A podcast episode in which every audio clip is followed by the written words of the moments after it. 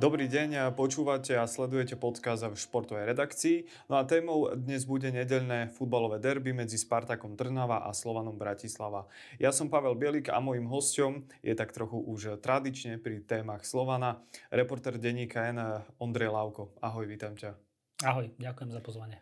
Uh, Ondro, tak Slovan teda zvíťazil na ihrisku Spartaka 2-1, no a tebe vyšla v nedeľu večer dokonca reportáž z tohto zápasu, tak nám prosím približ takto na úvod, že aké to bolo derby. Začal by som z futbalovej stránky. Z futbalovej stránky to nebolo nič moc. To bolo také derby ligové, aké, zvyklo byť tie, aké zvykli byť tie predchádzajúce. To znamená dosť taktické, opatrné, zviazané, málo šancí. To sa bavíme, to hovorím o prvom polčase. Uh-huh. Druhý polčas bol oveľa, oveľa lepší. Tam už pribudli šance, pribudlo, pribudli góly, pribudlo vzrušenie, akcií bolo oveľa viacej. Na Margo toho, ešte toho prvého polčasu poviem, že našiel som jednu zaujímavú štatistiku, podľa ktorej si Trnavčania prihrali 75 krát za polčas. Mhm. 75 krát, čo je absolútne, to je nič. To je nič. To hovorí o tom, že to bolo takticky naozaj zviazané, že ani sa nesnažili v podstate tvoriť. Zmenilo sa to druhý polčas, keď dostali gól, Slovan sa ujal vedenia, Trnava hneď o minútu vyrovnala, potom už sa hralo, dá sa povedať, nie, nie veľmi hore-dole, ale už to, už to malo šťavu, už to bolo, už to bolo lepšie. Už to bolo také otvorenejšie, povedzme. Tak, presne tak. Už vtedy bolo cítiť, že tie mužstva chcú zabudovať. Z futbalovej stránky treba povedať, že všetky tri góly boli krásne. Naozaj krásne. Prvý dal Čavrič, ktorý si počkal na center na vzdialenejšiu žrť. Myslím, že Kúcka mu tam centroval, alebo niekto dobiehal, to už si nespomeniem teraz z hlavy, kto to bol, dobehol dlhú loptu, ktorá smerovala uh, za bránkovú čiaru, teda bol by nasledovala by Peťka, alebo teda odkop od brány. Uh, on ju dobehol, poslal krásny center na hradnú žrť. Čavrič profesionálne, úplne s prehľadom, hlavičkou k žrti zakončil. Druhý gol v podaní Trnavy Pekná strela Želkoviča z otočky, k žrdi takisto zapadla, Borian ju nevidel, brankár Slovana. Krásny gol, no ale exkluzívny bol ten Lovatov gol z 25 metrov lavačkou do vinkla, krásna strela, lopta mala trajektóriu, stúpala a toto, toto bolo vtipné, keď sa ho po zápase niekto z novinárov spýtal, že či jeho vzorom, on je Brazílčan, Lukas Lovad je Brazílčan, a sa ho spýtal Mixone niekto z novinárov, či jeho vzorom bol Roberto Carlos povestný svojou lavačkovou bombou, teda jeho krajan, v súčasnosti už neaktívny futbalista. Povedal, že samozrejme to bol presne môj vzor, ľavý obranca, tak ako ja. Takže to bolo z tej futbalovej stránky asi všetko. Ja si dokonca pamätám, že my sme asi zhruba 20-30 minút, lebo sadeli sme vedľa seba na, na štadióne v tej pres, eh, prezóne a rozprávali sme sa o tom, že ten Lovat, že ako on má tú, tú šikovnú ľavačku, že to je naozaj až taký nadštandard eh, v tej našej slovenskej futbalovej lige. A to bolo pri nejakej obyčajnej štandardke, kedy on aj napriek tomu vie byť nebezpečný vďaka tým svojim takým uh, presným, takým agresívnym centrom, až, až skoro strieľaným centrom. No a on potom ukázal teda, čo v ňom, čo v ňom naozaj je. Poďme ešte k iným veciam, lebo ty si bol v Trnave už, ja neviem, okolo pol tretej, tretej, tak. ty si si dal naozaj záležať, aby si sa trochu vcítil do tej atmosféry, sledoval si dokonca, e, tuším si mi spomínal, že si bol aj na hlavnej stanici v Trnave železničnej, lebo slovanisti prišli špeciálnym vypraveným vlákom, tak skús nám aj toto možno trošku opísať, aká bola tá atmosféra. Je to presne tak, ako hovoríš, išiel som tam naozaj cieľene s tým, že si to chcem jednak užiť, pozrieť, zistiť, ale nebudem klamať aj zistiť, že či slovanisti nebudú vystrajať, či nebudú nejaké nepristojnosti v meste, na stanici. Vieme, akú majú slovanisti povesť. Nie je to len povesť, oni naozaj vedia vyvádzať. Keď si zoberú do hlavy, že idú robiť bordel, tak ho urobia. Čiže prišiel som na stanicu a čakal som na ten vlak, ktorý príde. Bol to špeciálne vypravený vlak, presne tak, že nebola to nejaká stála linka. Oni prišli nejakú necelú hodinu a pol pred zápasom, začínalo sa o pol šiestej, čiže oni prišli 16.07, myslím, že to hlásila tá hlasateľka, ten hlas toho ampliónu na železničnej stanici.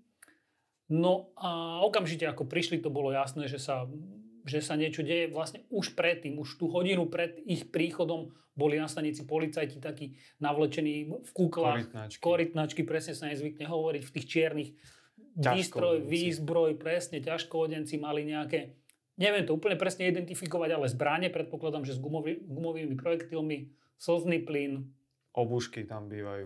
často. helmy, obušky, všetko. Tých bolo, no môjim odhadom, len, len na stanici, len na tom hornom poschodí, kde ja som sedel a v okolí 10 až 20. V okolí stanice ďalšie desiatky policajtov. No a celá ulica vedúca zo stanice na štadión, to znamená tá Kolárová ulica, ono je to nedaleko v Trnave, neviem, odhadol by som 500, 600, možno 700 metrov, naozaj do 10 minút. Do ste 10 na štadióne. minút, minút pomalým krokom. Tak, presne, ste na štadióne.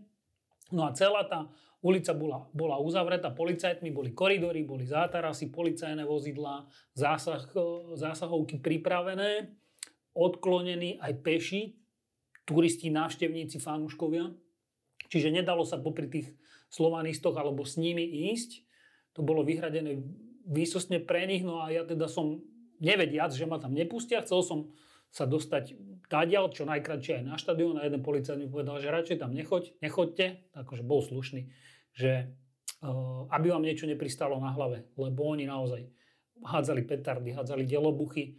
Nie som si istý, či aj nejaké flaše, ale umelé poháre s pivom som videl, že hádzali len tak z plezíru, lebo boli možno pod vplyvom, možno pod vplyvom atmosféry, možno alkoholu, možno čo ja viem čoho, len tak eufórie. Proste taký ultras. Treba povedať, že nie všetci samozrejme. Hej, prišlo ich asi tisíc, odhadom približne tisícka slovanistov a v zásade to bolo celkom v poriadku ten prechod na štadión, lebo tým, tým vulgarizmom, tým urážkam, oni urážali samozrejme na, Tr- na Trnavu, kričali iba škaredé veci. Takisto ako treba zase povedať férovo, že Trnavčania to isté kričia na Slován len inými slovami, ale urážajú sa navzájom. A, ale nezaznamenal som ani dneska spätne, keď som to pozeral, že by boli nejaké veľké incidenty, že by sa niekto nejako vážne zranil, alebo že by sa pobili s policajtmi, alebo navzájom trnavskí a slovanistickí fanúšikovia. Takže to bolo, myslím si, že zo strany organizátora zvládnuté, zvládnuté dobre. Myslím ten pochod slovanistov na štadión, ten bol, ten bol relatívne v poriadku. Poďme teda mm, na štadión, lebo mm, očakávalo sa, že teda ten výkop bol naplánovaný na 17.30 v nedeľu, ale nezačalo sa o 17.30, bolo tam oneskorenie nejakých 5-6 minút, tak kto čítal tvoju reportáž vie zhruba, čo sa stalo, ale teraz máš teda priestor, aby si to trošku vysvetlil. Takto. Začalo sa síce 17.30, ale hralo sa asi iba 10 sekúnd, keď Trnavčania vyvesili slovanistickú vlajku, vyvesili ju dolu hlavou. Bola to vlajka, nie akože klasická vlajka, ale taká tá, čo si fanušikovské tábory vešajú pred každým zápasom, aby dali najavo napríklad z akého regiónu sú a sú členovia nejakej fanuškovskej skupiny. A je to bežný jav v Európe, myslím si, že aj vo svete, že oni sa tak hecujú navzájom tieto fanúšikovské skupiny a keď ju jeden fanúšikovský tábor vyvesí vlajku toho druhého dolu hlavou, znamená to, že im ju ukradli, že sa im ju podarilo nejako ukradnúť. Čo sa teda pravdepodobne stalo, oni ju tam zavesili a zapálili ju svetlicami. Zapálili svetlice, také tie červené, podpálili vlajku, ktorá samozrejme začala horieť, ale čo nečakali, že tam začalo horieť pripravené pyro. Oni tam mali pyrotechniku pripravenú presne na tom mieste, kde zapálili tú, tú vlajku. A teda neviem, či to, a oni absolútne neočakávali, že tá horiaca vlajka spadne proste dolu, tie horiace drápy, môže niečo zapaliť a presne toto sa stalo. Tam začalo normálne horieť, reálne tam bol, ja neviem, dvoj-trojmetrové plamene. Samozrejme, hasiči pripravení, ale jednotlivci, boli tam dvaja alebo traja s hasiacimi prístrojmi, snažili sa to uhasiť, nedarilo sa im to. Normálne sa 5 minút nehralo, rozhodca hráčov poslal do šatne, do tej šatne naozaj potom neodišli, iba sa stiahli ďalej od toho, od toho miesta, ktoré bolo v tom čase za Trnavskou bránkou, teda tam, kde býva sektor domácich ultras fanúšikov. Hráči si prihrávali loptu, tak sa akože udržiavali trošku, aspoň v tempe, aby úplne nestuhli. A už z druhého konca ihriska, to znamená za slovanistickou bránkou, sa objavilo hasičské auto, už bolo pripravené na výjazd priamo na plochu, že to tam ide uhasiť, ale potom teda... Dokonca zazneli sirény. Áno, áno, presne tak. A akože ne, naozaj to nebola sranda, lebo vyzeralo to zo začiatku akože nevinne, že dobre, nevinne. Zapália vlajku, čo by... Ja sa s tým nestotožňujem, ale chápem, prečo to robia. A, no, ale keď to začalo tam búchať, trieskať a, a horieť naozaj tie plamene šlahali a stúpal čierny dym, naozaj oblak kúdol čierneho dymu do výšky, to muselo byť vidno až za štadiónom, tak zrejme ani im nebolo všetko jedno. Slovanisti na to začali krika, kričať, že horí ti maštal, naražajúc na známú pesničku od Horky, že slíže. No a potom sa teda objavilo to hasické auto s hukačkami, so sirenami, už pripravené zasiahnuť. Našťastie to nebolo nutné, lebo tí dvaja, traja hasiči dostali ten oheň pod kontrolu. Uh-huh. No dobre. Uh, no a k tomu, pardon, k ďalšiemu prerušeniu zápasu prišlo niekedy cca v 80. Presne. minúte. To si už fanúšikovia Trnavy, teda to tvrdé jadro povedzme, pripravilo ďalšie nové choreo. Tak e, čo bolo na tomto choreu a čo sa stalo? Ešte by som sa predsa vrátil dvomi vetami k Nech tomu, predchádzajúcemu uh, incidentu. Slovanisti okrem tej ukradnutej, teda Trnavčania okrem tej slovan, ukradnutej slovanistickej vlajky rozprestreli veľké choreo, na ktorom bol nejaký človek zobrazený s ďalekohľadom, ako pozerá a vidí v tom kukeri, v tých okuliároch horiaci nejaký symbol Slovana. A Trnavčania tu premostili, že tam mali taký, taký slogan, že na čo kúkate, vy TTT Belase. Mm-hmm, to bol vulgárny popis. Áno, prostitútky inak povedané, škaredo. Uh, to je inak pokrik uh, slovanistov, myslím, že oni majú takýto, takýto podobný pokrik, ale to posledné slovo nemajú Belase, ale šikmovke. Mm-hmm. K tomu sa nebudeme vrácať. Má, sú proste vulgárni. No a v tom, uh, v tom oku, v tých, v tých v tom kukeri, v tom ďalekohľade bolo vidno, ako sa tá osoba pozera na horiaci symbol Slovana. Čiže oni to mali pripravené vyslovene, že toto, toto spravia. Predpokladám, že tú vlajku nezískali priamo v ten deň zápasu, ale že ju mali už nejako dlhšie, lebo si stihli pripraviť veľké choreo, ktoré malo, ja neviem, 50 metrov možno. Mm-hmm.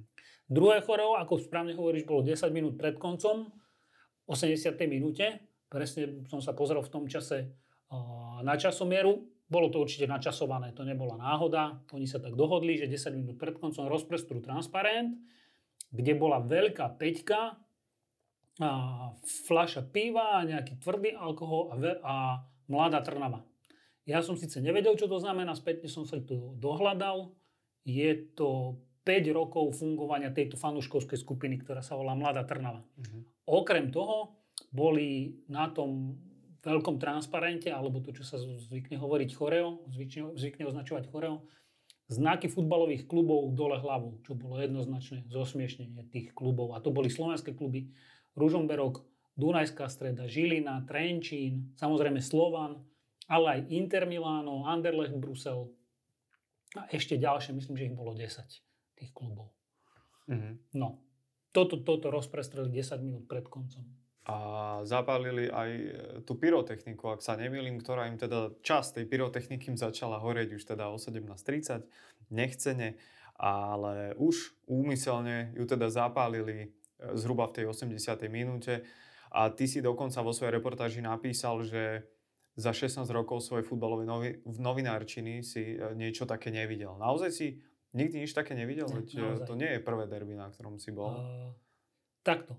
Delobuchy som zažil, petardy som zažil, bol som na zápase e, na pasienkoch, keď e, hodili do sektora ružomberských fanúšikov delobuch, tam chlapec takmer ohluchol, boli tam e, trvalé následky. Videl som pri výročí Slovana, keď tu hral Neapol ešte na starom tehelnom poli, ako sa fanúšikovia rozbehli na ihrisko a napadli SBS-karov.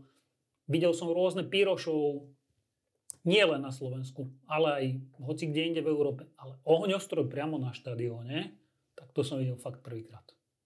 To bola, to bola no, blbosť podľa mňa. Poprvé, otázka je, ako sa im to podarilo preniesť na štadión, lebo to nie je jedna svetlica, ktorú si strčíte. To bola naozaj takáto veľká krabica. Aj tí, tí hasiči, no. keď to uhasili, tak to bola takáto veľká, takáto hrubá e, krabica pyrotechniky. Hej. Čiže je to pomerne divné. Mm, čím si to vysvetľuješ ty? Samozrejme, nechcem, aby sme tu špekulovali, konšpirovali, um, ale je to niečo, na čo si asi, um, asi sme si to zvykli za tie roky, že tieto veci sa nejakým spôsobom odpúšťajú na derby. a že, a že nerobíme možno dostatočne veľa, aby sa predišlo takémuto správaniu? As, asi áno, lebo jedna vec sa povie, že sú tam prísne kontroly, vstupenky sa predávajú výhradne na meno, potom vás SBS konfrontuje priamo, že či ste alebo nie ste ten, kto má mať tú vstupenku, ale videl som to aj včera, že tým, tým turniketom sa dá prejsť relatívne ľahko bez toho, aby vás, že ten SBS vás tak trochu prešacuje, možno, že otvorí nejakú kabelku nejakej žene, dáme, slečne, ale e, preniesť jednu svetlicu nie je problém podľa mňa. To sa, to sa vám môže podariť aj niekde inde, nie len na Slovensku. To je, to je povedzme, že v pohode jednoduché a tak trochu tolerované. Lebo tá svetlica nebúcha, trošku zadymí, osvetlí. Je to všetko v poriadku? No, v poriadku. Nemalo by sa, ale povedzme, že tolerovateľné.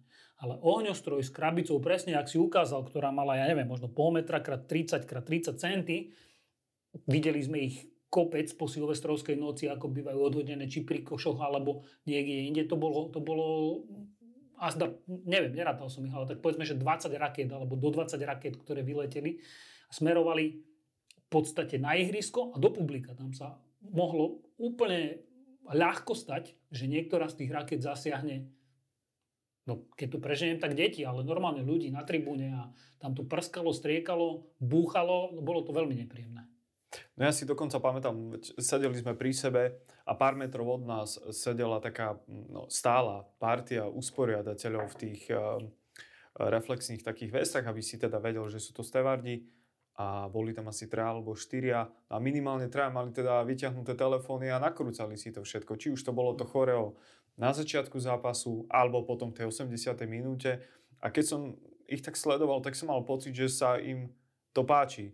To je teda, ja zase až tak často na futbal nechodím, ale pre mňa osobne je to futbalová kultúra, ktorej až tak možno nerozumiem, mm. priznám sa. Čiže uh, toto je pre mňa uh, trošku zvláštne. Veď aj keď som bol uh, na tej Európskej konferenčnej lige na zápas uh, nedávny zápas Spartak versus Fenerbahče, čo bol vlastne obrovský očakávaný zápas pre, pre Spartakovcov. No a tam uh, bolo vidieť, že tí usporiadatelia sú doslova fanúšikovia niektorí toho svojho klubu. Naozaj sa úprimne tešili, keď bola príležitosť, úprimne boli teda nahnevaní, keď sa nedarilo, keď sa nehralo dobre. Uh, čo je pre mňa naozaj trošku také zvláštne, ale ale asi je to niečo, na čo si aj ja ako novinár, ktorý nebýva až tak často na týchto futbalových zápasoch, si si musí zvyknúť. Čo podľa teba toto hovorí o, o možno našej líge alebo o slovenskom derby? To, čo sme videli včera. Je to presne tak, ako hovoríš, že tí SBS-kári, tí stevardi, tí, oni sú často dobrovoľníci, sú fanúšikovia toho klubu a vnímajú to ako možnosť ísť v podstate zadarmo na futbal, vidieť zápas, aj keď niektorí sú samozrejme otočení chrbtom k tomu, k tomu hracej ploche, k ihrisku, že sa sú otočení tvárou do hľadiska, aby videli, čo sa tam deje. Ale je to, je to presne tak. Oni sú fanúšikovia a zároveň majú kontakt, blízky kontakt, bezprostredný kontakt s hráčmi, sú v deji, sú tam vtiahnutí do toho, do toho zápasu a presne ako hovoríš, že ty už okolo ihriska, tam by si predpokladám nedovolili vyťahnuť mobily a natáčať to, ale tí, čo sedia v hľadisku a takí tí stevardi, ktorí ťa majú v úvodzovkách len usadiť, prípadne pomôcť nájsť neviem, vecko alebo poradiť, áno. kde je bufet, skontrolovať stupenku, prípadne byť napomocný iným nejakým takýmto spôsobom. Samozrejme, vedieť pomôcť ale aj zasiahnuť, keď tu bude situácia vyžadovať, lebo však na tribúne sa to môže zomrieť, nemusí to byť len v sektore tvrdého jadra. Mm-hmm. Môže sa stať hoci čo, hoci kde. No, je to vec, ktorá sa ani mne príliš nepáči, ale taká je kultúra našej ligy. Naozaj to tak je. To, bohužiaľ, musím povedať, že je to tak. Ľudia si na to zvykli, a nejak ne, nerobí sa nič, nič extra, aspoň ja teda nemám vedomosť o tom, že by sa niečo, niečo extra robilo, aby, aby sa toto nedialo. Ja mám k tomu ešte jednu poznámku, lebo e, v závere to už bola nejaká 90. minúta, respektíve nadstavený čas. Prišiel na ihrisko uh, Kyriako Savidis, bývalý hráč Spartaka, ktorý prestúpil doslova na len vlastne na začiatku leta, alebo teda pred letom. A tá reakcia z tribún bola tiež taká pomerne agresívna, vulgárna. Ty si čakal, že takto zareagujú Spartakovci na svojho bývalého hráča? Mm, nedá sa povedať, že čakal, ale neprekvapilo ma to. Uh, tak to skúsim ešte otočiť. No. Zaslúži si podľa teba Savidis alebo akýkoľvek hráč, teraz sa naozaj pýtam objektívne, nemusíme sa rozprávať o Trnave ani o Slovane, či, či si zaslúži hráč, ktorý hral niekoľko, povedzme, sezón, aj úspešných za konkrétny klub a potom ho vlastne takto privítajú doslova ako, ako zradcu. Takto. Ono je špecifické, treba si povedať, že prestupy medzi Trnavou a Slovanom, alebo Slovanom a Trnavou, sa diali vždy. Nebolo ich veľa a nie sú také bežné ako prestupy z iných klubov do Slovana, povedzme. Napríklad z Trenčína za posledných 10-15 rokov prestúpilo do Slovana minimálne 10 hráčov. Posledné roky už sa to nedieje, ale bolo to v tom čase, keď sa Trenčínu darilo, tak e, do Slovana chodilo veľa hráčov z Trenčína. Toto fanúšikovia, e, trnavskí fanúšikovia berú ako vyslovene zradu. Hoci, podľa mňa, na to absolútne nemajú nárok, lebo ten Savidis bol v minulej sezóne najlepší hráč Trnavy. Není to len môj nejaký osobný názor, ale všeobecne povedzme futbalová verejnosť alebo kolegovia, bývali, moji bývalí kolegovia, keď som robil predtým v denníku šport, tam dlhodobo sme hodnotili, známkovali tých hráčov. A ten Savidis vyšiel na základe všetkých 32 kôl plus ešte keď sa hrala nejaká nadstavba alebo uh, Trnava tuším nehral na stavbu, to je jedno. Z dlhodobo za celú sezónu vyšiel ako najlepší hráč Trnavy, ak sa nemýlim. Mal vysokú priemernú známku. To znamená, že vo všetkých zápasoch, vo všetkých kolách patril k najlepším hráčom Trnavy. Tak to bolo, neodškrepiteľný fakt. Trnavčania ho mali radi. A teraz je otázka. Keď vám niekto ponúkne lepšie podmienky, či finančné, či zázemie, ubytovanie, ja neviem, školu, škôlku pre deti, proste niečo, niečo viac, ako máte vy cítite, že sa môžete posunúť, že ten Slovan hra predkolo Ligy majstrov, má teda šancu kvalifikovať sa do Ligy majstrov. Plus samozrejme určite v Slovane sa zarábajú väčšie peniaze ako v Trnave. Či teda nepôjdete? Ja chápem, že Martin Mikovič, rodený Trnavčan, srdciar, do toho Slovana nepôjde. Aj keby mu núkali, ja neviem, 50 tisíc, aspoň tam on to tak povedal, že by nešiel, verím mu, lebo on je taký človek, ktorý by to naozaj tak urobil. Ale Kyriako Savidis, ktorý je Grék, prišiel sa živiť futbalom na Slovensku. Treba povedať, že prišiel do Trnavy z Michaloviec. V Michalovciach tiež na ňo nebučali, nekričali. A to, čo Trnavčania predvedli na jeho adresu, to bolo úplne hanebné. To bolo, to bolo príšerné. To je aj škoda hovoriť, že ako škaredo ho urážali a vydržali minútu na ňo pískať, kričať, nadávať mu. A ešte chcem povedať jednu vec. Lovat je bývalý hráč Trnavy, ktorý prišiel do Slovana, myslím, že pred dvoma rokmi. Nedávno, už Slovane síce nie je, ale ešte minulú sezónu bol, tam bol stoper Mienty Abena. Takisto prišiel z Trnavy do Slovana. Ale takto surovo, že by ho urážali takto nepríjemne. Je pravda, že som nebol na prvom zápase Slovana v Trnave, keď tam hral Lovat. Je, to, je možné, že to bolo podobné. Naozaj si nepamätám, ako to bolo. Nezachytil som, či sa to dialo. Určite pískali aj na ňo, ale že by to bolo až takéto vypukle, neviem si predstaviť. A netreba zabúdať na to, že ten Savidis pomohol Trnave k zisku pohára. Trnava vyhrala pohár. A, a to je jedno, že či nejakým výkonom, aby som nekecal, ne, nemám teraz zostavu presnú Trnavy uh, v hlave z toho finálového zápasu pohára. Možno, že aj nehral, ale to je v zásade jedno, lebo prispel k tomu, že Trnava sa dostala do finále pohára, že vyhrala nad Slovanom, že v lige sa jej darilo dobre, že skončila na treťom mieste a bol jej najlepší hráč v minulej sezóne. Tak ja neviem prečo, akože viem, lebo, lebo sú také, ako sú.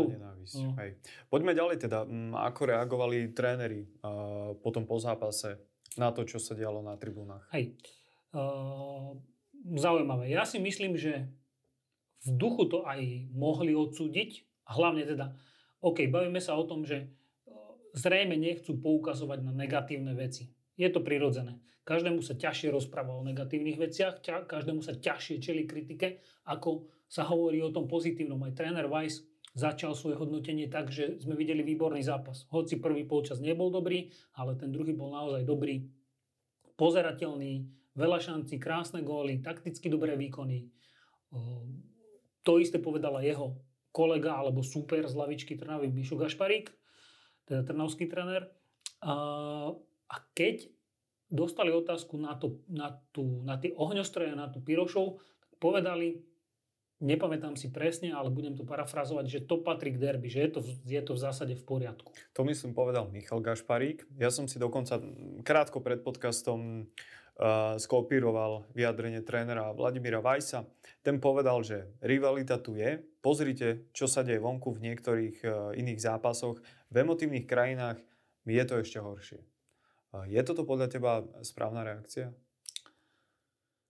Má, akože treba povedať, že má pravdu. Deje sa. Deje sa to v Česku, deje sa to v Polsku, aby sme sa teda nebavili o nejakých vyspelých krajinách, ale o krajinách, s ktorými sa môžeme porovnať. Deje sa to aj v Rakúsku. O Balkáne sa baviť nemusíme, je to samozrejmosť. Druhá vec je, že či je to v poriadku a či by sme sa nemohli k tomu postaviť tak, že poďme my príkladom, buďme my krajina, o ktorej sa bude rozprávať, že prišlo 15 tisíc ľudí na futbal a nebolo to tam. Maximálne bolo nejaká pyrošov v, e, s použitím svetlic, ale bez ohňostrojov, bez plameňov, bez toho, aby to bolo nebezpečné, bez delobuchov. Lebo tá pyrošov takto trochu obohatí ten, ten, ten zápas a naozaj zabrániť tomu, aby sa to prenieslo na tribúne asi ťažké. Deje sa to napríklad v Holandsku. Nedávno bol prerušený zápas Ajaxu s Feynordom, ktorý museli dohrať až na druhý deň, lebo tam boli strašné nepokoje, incidenty, bitky fanušikovské. Čiže deje sa to aj vo vyspelej Európe. Samozrejme, v Anglicku to nevidíme, lebo tam je tá futbalová kultúra úplne iná. Ale to je, to je extrémny prípad, to je ako porovnávať Ferrari s Trabantom. Pri všetkej úcte k našej lige, ale tak je to tak, že Premier League to je, to je totálny fenomén a tí ľudia sú úplne iní, úplne inak vnímajú futbal ako my. Sú tam samozrejme oveľa, oveľa prísnejšie pravidla samozrejme. aj vo vzťahu k tomu, že je to liga extrémne bohatá, konkurenčná a že, a že veľa predáva vlastne do celého sveta. V tomto asi nemá vlastne žiadnu konkurenciu eh, na svete, čo sa týka futbalu. Uh, ja som chcel ešte jednu vec zmieniť a teda zaujíma ma tvoj názor na to, lebo na sociálnych sieťach sa medzi fanúšikmi a čiastočne aj medzi nami novinármi očakávalo, že by mohlo byť vypredané to nedelné derby, lebo prvá vec je tá, že či už Slovan alebo Trnava hrajú v Európe. To, je, to sme dlho, dlho nezažili, že oba kluby sú Samozrejme, je to v, v konferenčnej líge, ktorá je až taká tre, na tej, takej, tej pomyselnej tretej úrovni európskej, za Európskou a ligou a za ligou majstrov samozrejme. No ale potom je tam fakt aj ten, že oba týmy uh, sú v relatívne dobrej forme, to treba tiež povedať. A takisto bolo veľmi pekné počasie. Veď, mm. keď sme prišli, keď som prišiel za tebou na tú tribúnu, tak svietil naozaj taký romantický západ slnka, som si len e, vlastne kryl tvár um, šiltovkou, čiže uh, všetko nasvedčovalo tomu, že môže byť konečne vypredané, že to bude veľký zápas, teda akože asi aj bol. Ale prečo nebolo? Hlásateľ oznámil niečo cez 12 e, tisíc divákov. Mm, 12,5 tisíc, vyše 12,5 tisíc, presné číslo už si nepamätám, lebo to 12 500 nie je koľko. Uh, Otázka je, že či nebolo vypredané do možnej obmedzenej kapacity, lebo slovanisti svoj sektor vypredali a vedľa nich boli prázdne tribúny, prázdne, prázdne, prázdny sektor. Neviem. Neviem úplne presne, je to iba môj odhad, ale myslím si, že to je nejaké nariadenie, aby neboli blízko trnavských fanúšikov, aby zabranili tomu, že sa budú navzájom provokovať. Zvykli sa robiť také veci, že sa odšrobovali sedačky, hádzali sa naprieč sektormi uh-huh. alebo nejaké kamene, zapalovače, mince medzi sebou. Skrátka, aby slovanisti boli vyslovene mm, izolovaní v tom svojom sektore, tak ešte ďalší jeden sektor bol, kde sa nepredávali vstupenky. Pravdepodobne. Tak to, tak to muselo byť, lebo ten sektor bol prázdny. No a otázka potom je, že či to číslo 12,5 tisíc bolo maximálne možné, alebo ich mohlo byť ešte 14-15 tisíc tých ľudí, ktorí by sa tam zmestili. Každopádne o ten futbal, o ten zápas záujem bol. Ak nebolo, ak nebolo vypredané a naozaj mohlo prísť ešte viac, Slovanistov už viac prísť nemohlo, lebo však asi nepoviem nič nové, že vždy hostujúci fanúšikovia dostávajú určité percento kapacity štadióna, v tomto prípade to bolo myslím tisíc stupeniek do sektora slovanistov, ktorí sú iba v tom sektore, oni nemôžu sa pohybovať alebo kupovať individuálne stupenky na tribúnu. Samozrejme, ako ja, ako individualita, ako jeden človek si viem, som, hoci som fanúšik, nie som fanúšik Slovana, alebo teda takto, ne, ako novinár nebudem hovoriť, koho som fanúšik a či som vôbec niekoho fanúšik. Beriem to ako moju prácu a snažím sa to robiť profesionálne, takže by som sa nemal prikláňať na jednu či druhú stranu. Ale čisto hypoteticky. Ja, Ondrej Lavko, som fanúšik Slovana, kúpim si vstupenku niekde na tribúnu v Trnave a nebudem, samozrejme, nepôjdem tam so šalom slovanistickým, aby som nikoho neprovokoval. Čo chcem povedať je, že tých tisíc fanúšikov Slovana bolo izolovaných v tom sektore, okolo nich nebol nikto a ak mohlo prísť viacej ľudí a neprišlo, tak je to naozaj škoda, lebo presne ako hovoríš, Slovan aj Trnava hrajú Európsku ligu, pardon, konferenčnú ligu, konferenčnú ligu. Obom sa darí, Momentálne sú to podľa mňa dva najlepšie kluby na Slovensku. Áno, môžeme sa o tom baviť, že pekne im konkuruje Podbrezová, Žilina, Trenčín teraz hrá dobre v našej lige.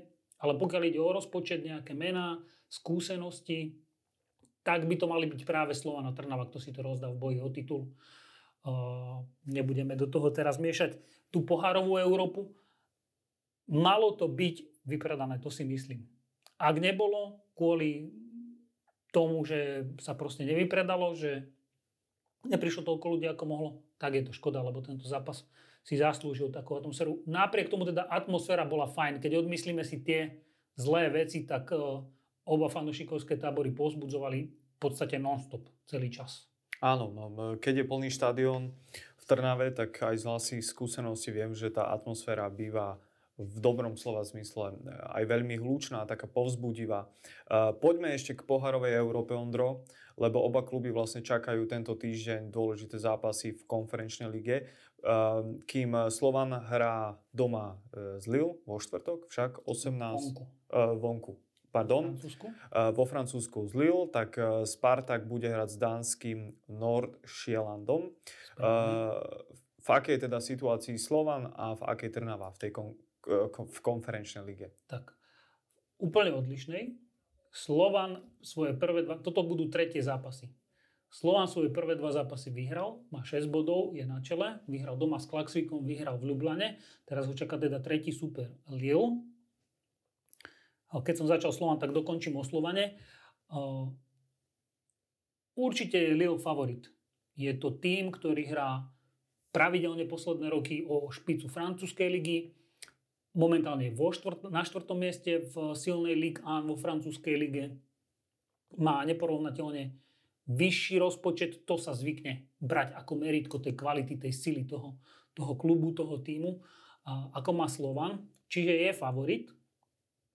Druhá vec je, že pre Lille je konferenčná liga nie, chcel som povedať, že prívesok, ale nie je to úplne prívesok. Samozrejme, lebo aj v tejto súťaži sa dajú, zarobiť nejaké milióny do rozpočtu. Je to predsa len európska súťaž, tí hráči sa môžu predať, ale pre nich je prvorada francúzska súťaž. Francúzska liga, aby v nej skončili do tretieho miesta a kvalifikovali sa do ligy majstrov, kde sú tie peniaze, tie bonusy, tie sledovanosť na oveľa vyššej úrovni. Čiže ja očakávam, že Lille nastúpi s nejakým, povedzme, že B výberom alebo s hráčmi širšieho kádra, čo však neznamená, že to bude nejaké slabé mužstvo. Slovan už neraz ukázal, že v pohárovej Európe vie hrať dobre. Ukázal to naposledy v Ljubljane, pred dvoma týždňami to tuším bolo. Ukázal to vo viacerých zápasoch, vie aj vyhorieť. Áno, ukázal to v Limasole zase, napríklad, keď s tým Arisom úplne vybuchol. Ale nemusí byť bez šance, aj vzhľadom k tomu, že očakávania budú na väčšie na strane Lille, ktorý Lille bude teda, je jasný favorit. Slovan tam môže len prekvapiť. Ak aj prehrá, tak sa nič nedie, lebo superi, s ktorými sa on má byť o to druhé postupové miesto sú Ljubljana a Klaxvik, ktorých zdolal. Ljubljanu dokonca vonku. Takže Slovan v skvelej pozícii. Zisk akéhokoľvek bodu bude úspech, prípadné víťazstvo, to si myslím, že už Slovan postupí. S 9 bodmi by už mal postúpiť. Keď berieme do úvahy, že tie týmy si potom ešte zostávajúcich troch kolách poberú body navzájom vo vzájomných zápasoch. No. Ak, áno, nech sa páči, hovor. No, chcel som jedným dýchom dodať, že ako je na tom Trnava. Uh-huh, povedz. Trnava presne opačne, po dvoch zápasoch 0 bodov, dve prehry. Prvá v Razgrade s Ludogorcom vysoká, po nie dobrom výkone. Druhá z Fenerbahče Istanbul 1-2 doma, by som ju hodnotil ako dobrú prehru, lebo Trnava bola do konca zápasu v hre o bod, v hre o remízu a silný Fener, naozaj silný, silný klub, ktorý má káder na to, aby hral v Lige majstrov, držal v podstate dokonca, no nie úplne v šachu, ale bola v hre o bod a keby sa to skončilo 2-2, tak nikto nemôže povedať poslova, alebo 1-1. V pohode mohla Trnava získať bod. Teraz ju čaká Norčieland, ktorý vyzerá byť možno podľa niektorých papierov najschodnejší super, ale pozor, Norčieland hrá veľmi pekný útočný futbal.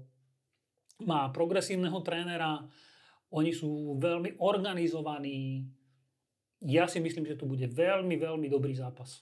Trnava doma je, to povedal Mišo Gašparík, aj my sme sa tu o tom bavili, tá atmosféra na tom Trnavskom štadióne v City Arene vie byť perfektná a vie tých hráčov vypieť, príjmeť k ešte väčším, k lepším výkonom ako v obyčajných, povedzme v úvodzovkách, v obyčajných zápasoch. Takže... A Trnavčania sa aj sami cítia, že tie dve prehry síce možno akceptovať vzhľadom na, na kvalitu tých, toho supera, alebo súperov, ale že aj im by sa už teda zišiel nejaký ten bod, aby to nebolo len o tom, že aha, postupili sme do konferenčnej ligy, už viacej netreba, lebo je to aj odkaz vlastne tým fanúšikom, ktorí ich naozaj až dotlačili v dobrom slova zmysle do tej Európy. Presne tak, presne tak. Povedal to aj kapitán Trnavy uh, Martin Mikovič. V Mixzone jedna z jeho prvých reakcií, alebo teda jedna z reakcií na otázku, že čaká vás teraz náročný súboj v pohárovej Európe, bolo, že my si to nejdeme užiť tak, ako viacerí hovoria, alebo tvrdia, alebo píšu, či sú to fanúšikovia, či sú to novinári my si nejdeme ten zápas užiť. My chceme bodovať. To je super, že sú takto nastavení. Samozrejme, nemôžeš robiť šport, futbal bez toho, aby si nechcel byť úspešný. Vždy chceš, vždy ideš na to ihrisko s tým, že chceš vyhrať, chceš dať gól, chceš byť lepší ako super. A, no a teda verím, že sa im to podarí. Že naozaj majú na to, sú, sú na takej vlne, že by sa to mohlo podariť. Otázne je, aký bude zdravotný stav kádra, chyba stoper Gorosi, to čo si tak z hlavy spomínam, aj viaceré nejaké iné absencie tam sú. Ale gro tej zostavy, tá kostra je pokope a v pohode sa môže stať, že Trnava nie len zaboduje, nie len, že získa bod, ale kľudne aj tri. Môže sa to stať hoci, je tam ten styčený prst a ten, ten uh, faktor Norčilandu, ktorý bude naozaj dobrý a keď, keď budú hrať taký ten svoj štýl, ofenzívny, efektný, zároveň efektívny, systémový, tak to bude super zápas, podľa mňa. Vrátim sa k Slovanu v, v rýchlosti a, a k tomu nedelnému derby, o ktorom si ty písal. Uh, nenastúpil v základnej zostave ani David Strelec, ani Nino Marčeli, dva, povedzme, veľké talenty, od ktorých boli pomerne veľké očakávania, aj keď ich príbeh je pomerne odlišný. Uh, to asi teraz nebudeme úplne rozvádzať, ale čo som chcel povedať, je, e, že či teda tréner Weiss podľa teba urobí nejaké zmeny pred týmto veľkým zápasom e, z Lille vo vzťahu k tomu, aká zostava teda nastúpila v nedelnom derby. V Lille bude hrať najsilnejšia zostava podľa mňa. Určite. To prepáč znamená čo? Myslíš si, že v aktuálnej najsilnejšej zostave bude hrať spomínaný Marčeli alebo Strelec? Nie. Strelec možno, strelec možno, ale skôr predpokladám, že na hrote bude znovu Čavrič, tak ako to bolo v Trnave Uh, tréner Weiss špeciálne vyzdvihol Čavriča po zápase, čo nezvykne robiť. Nezvykne on chváliť jednotlivcov. Iné je, keď mu novinár na tlačovke položí otázku na konkrétneho hráča. Ako hral ten a ten, ako hral Čavrič, ako ste spokojní s výkonom svojho syna Vlada Weissa mladšieho, ako sa vám páčil, ja neviem, spomínaný Lukas Lovat na ľavej obrane. Vtedy, vtedy tréner Weiss povie. Ale že by sám od seba uh, vyzdvihoval jednotlivcov, to nerobieva. Teraz to urobil, povedal to Čavričovi, že Približne toto povedal. My ako mužstvo sme hrali fantasticky, ale nad všetkými vyčnieval Čavrič ešte o triedu. Súhlasím, bol pravdepodobne hráč zápasu, naozaj bol výborný a, a nemyslí, preto si nemyslím, že ho dá inde ako náhrod. Navyše tomu Čavrovi to začalo znovu, znovu, znovu sypať, znovu dáva góly, tak ako to bolo v minulej sezóne. Čiže nastupí na hrote, David Strelec hráva tiež na hrote, hoci vie hrať aj z krídla alebo pod hrotom, ale pravdepodobne eh, ho doslova nabrali preto, aby bol hrotový útočník. No a Nino Marčeli ťažko predpokladať, očakávať, že by mohol byť v základe. Hoci tréner Weiss zvykne robiť takéto nečakané ťahy, ale v poslednej dobe ho v podstate vôbec nestavia. Naposledy hral, nie teraz minulý víkend, ale predminulý, hral za Bčko napríklad. Tréner Weiss ho no nezaraďuje ho do zostavy. Je iba, je iba na lavičke, alebo teda na zápasovej súpiske. Čím si to, čím si to vysvetľuješ, že to tak je? Nevidím úplne presne, iba sa domnievam, že to je tak, ako vravel Weiss, tréner Weiss pred, eh, na začiatku sezóny, keď ten Marčeli v úvodzovkách vystrelil ako kometa. Všetci pozerali na to, že aký má ťah na bránku, ako vie obísť eh, protihráčov, aký je rýchly priamočiari, má dobrú kľúčku. Všetko v poriadku a ten chalan má 18 rokov a má nejakú konkurenciu v mužstve. Na jeho pozícii môže hrať Vlado Weiss, takisto Čavrič, takisto Strelec, Takisto Barsegian, nie je to úplne malá konkurencia. A uh, tréner Weiss povedal, že bude ho pozvolna zaťažovať, že dá mu priestor určite, ale pomaličky. To znamená, už sa ho nebal nasadiť v Skalici napríklad na začiatku ligovej sezóny, už hral aj v pohárovej Európe nejaké minuty. Teraz v tej základnej zostave nie je, zrejme preto, že Weiss vidí lepšie výkony iných hráčov. Treba povedať, že sa veľmi chytil Barsegian, ten hrá v posledných týždňoch, posledný povedzme mesiac alebo pár týždňov naozaj skvelej forme. No a preto sa skôr s Marčelim počíta asi na pozíciu takého žolíka. Prípadne, keď bude Slovan vyhrávať 2-0, 3-0, tak ho tam môže Vajs nasadiť, aby, aby zbieral skúsenosti, aby sa učil. A tuto by som chcel povedať ešte jednu vec, že uh, kto je vlastne Nino Marčeli pred rokom, ho v podstate nikto nepoznal. On sa dostal na majstrovstva sveta hráčov do 20 rokov ako hráč ešte nižšej generácie, vtedy, mal, vtedy nemal ani 18, som mal 17 rokov, keď sa dostal na majstrovstvo sveta hráčov do 20 rokov. Už vtedy sme tak spozornili, že kto to je, čo to je. Odtedy začal pomaličky nastupovať Slovane. A už len to, že trénuje s tými hráčmi ako Weiss, ako Kucka, ako Kašia, chlapi, ktorí majú 100 reprezentačných štartov, chlapi, ktorí hrali uh, Ligu majstrov, Ďuro Kucka hral za AC Milano, hral Premier League. Už len s nimi byť v šatni, trénovať, učiť sa, pozerať sa na nich, povedzme chodiť s nimi na kávu, byť s nimi v jednej, na jednej lodi, v jednej partii, už to je veľký posun pre 18-ročného chalana. Čiže uvidíme. Ako, mne sa to ľahko hovorí, chcel som povedať, že ja ako tréner by som mu doprial väč- väčšiu šancu, ale nie som v koži, nie som v topankách Vladimíra Vajsa a chápem, že on je, on je strateg a dokázal, že vie robiť aj s tými mladými hráčmi. Podľa mňa mu postupne dá priestor. Uh-huh. Na záver uh, nám daj ešte svoje predikcie, také ľahké predikcie, typovačku si dáme, ako dopadne zápas Slovana z Lille a Trnavy s Noršialandom. No, bol by som veľmi rád, aby zabod, keby zabodovali. Jednak preto, že to dvíha samozrejme koeficient, zvyšuje ich šance eh, a zvyšuje aj šancu na to, že Slován sa predstaví aj na jar v Európskej lige. To znamená minimálne o dva ďalšie zápasy navyše, kde už, bude, kde už budú zase atraktívnejší, atraktívnejší supery. Takže skúsim tak, že Slovan neprehra že to bude veľké prekvapenie. Že Slova neprehrá, uhra povedzme 1-1 remízu. Dôležité je povedať ešte toto. Na, na jednu vec som zabudol. Uh, tréner Weiss povedal včera na tlačovke, že od pondelka, teda od dneska začína jeho syn Vlado s plným tréningom. Nehral dva alebo tri týždne, bol mimo pre zranenie. Je dobré, že to bola iba takáto krátka doba. Lebo vieme, ako hrá Slovan s Weissom v zostave. To je úplne iný Slovan ako bez neho. On je ten enfant terrible, ktorý vie ten tým vyšpičkovať k lepšiemu výkonu, zároveň je naozaj skvelý futbalista. Odhľadnúť teraz od, od tých povahových vlastností, ktorým sa tiež občas zvykneme venovať, ale ako futbalista je naozaj výnimočný, to, to treba povedať. Je kapitán mužstva, takže ak nastúpi, ak bude k dispozícii, ešte viacej si myslím, že ten Slován by mohol remizovať. No a Trnava Norčieland, no skúsim tiež 1-1. 1-1 napriek tomu, že v mojich očiach je mierny favorit Norčieland, Trnava hra doma, potrebuje už nejaký bod, keď tam bude zase 15 tisíc divákov, tak, tak to pôjde. Tak to pôjde. Dôležité bude uh, nedostať skoro gól, naopak dať prvý gól. To je, to je kľúč k úspechu podľa mňa. Tak to bol reportér denníka N, Ondrej Lauko. Ondro, ďakujem ti veľmi pekne. Ďakujem aj ja. Ďakujem aj vám za pozornosť. Počúvali a sledovali ste podcast v športovej redakcii. Vidíme a počujeme sa na budúce. Ďakujem pekne.